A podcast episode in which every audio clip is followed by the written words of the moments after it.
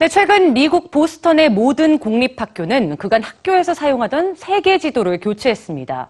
기존에 사용하던 이 세계 지도 대신에 새로운 세계 지도를 채택한 건데요. 수백 년 동안 세계 지도의 표준으로 자리 잡은 이 지도를 폐기한 이유, 뉴스지에서 전해드립니다. 여러분에겐 어떤 세계 지도가 더 익숙한가요? 한쪽 지도엔 유럽이 아프리카보다 크게 표시되어 있지만 다른 쪽 지도를 보면 유럽보다 아프리카가 더 큽니다. 비슷해 보이지만 전혀 다른 세계 지도인데요. 전 세계 교육 현장에서 보편적으로 사용하는 세계 지도는 바로 이 지도입니다. 그런데 최근 미국 보스턴의 모든 공립학교가 세계 지도를 교체하면서 화제가 되고 있는데요. 기존의 세계 지도가 학생들에게 왜곡된 세계관을 심어준다는 판단에서 내린 결정입니다. 우리에게도 익숙한 이 세계 지도는 1569년 지도 제작자 메르카토르가 고안한 도법을 따르고 있는데요. 메르카토르에게 가장 중요했던 건 식민지 개척을 위한 항로였습니다. 그렇다 보니 각 대륙의 실제 크기는 덜 중요하게 여겼죠.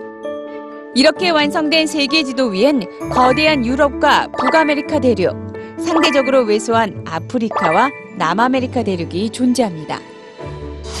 전 세계에서 500년 이상 보편적으로 사용해온 지도지만 유럽과 백인 중심의 제국주의 세계관을 그대로 투영했다는 비판을 받아왔습니다. 실제 각 대륙의 크기는 지도의 세계와 전혀 달랐기 때문이죠.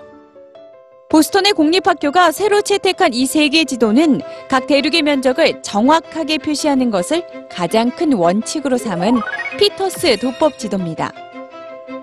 실제 면적에 충실하게 옮긴 세계. 이 지도의 중심엔 거대한 아프리카 대륙이 존재합니다. 반면 유럽과 북아메리카의 상대적 크기는 축소됐죠.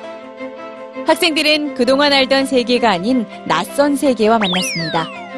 하지만 좀 더 정확한 세계의 모습이죠. 세계 최초로 세계 지도 교체를 공식 선언한 보스턴의 공립학교들.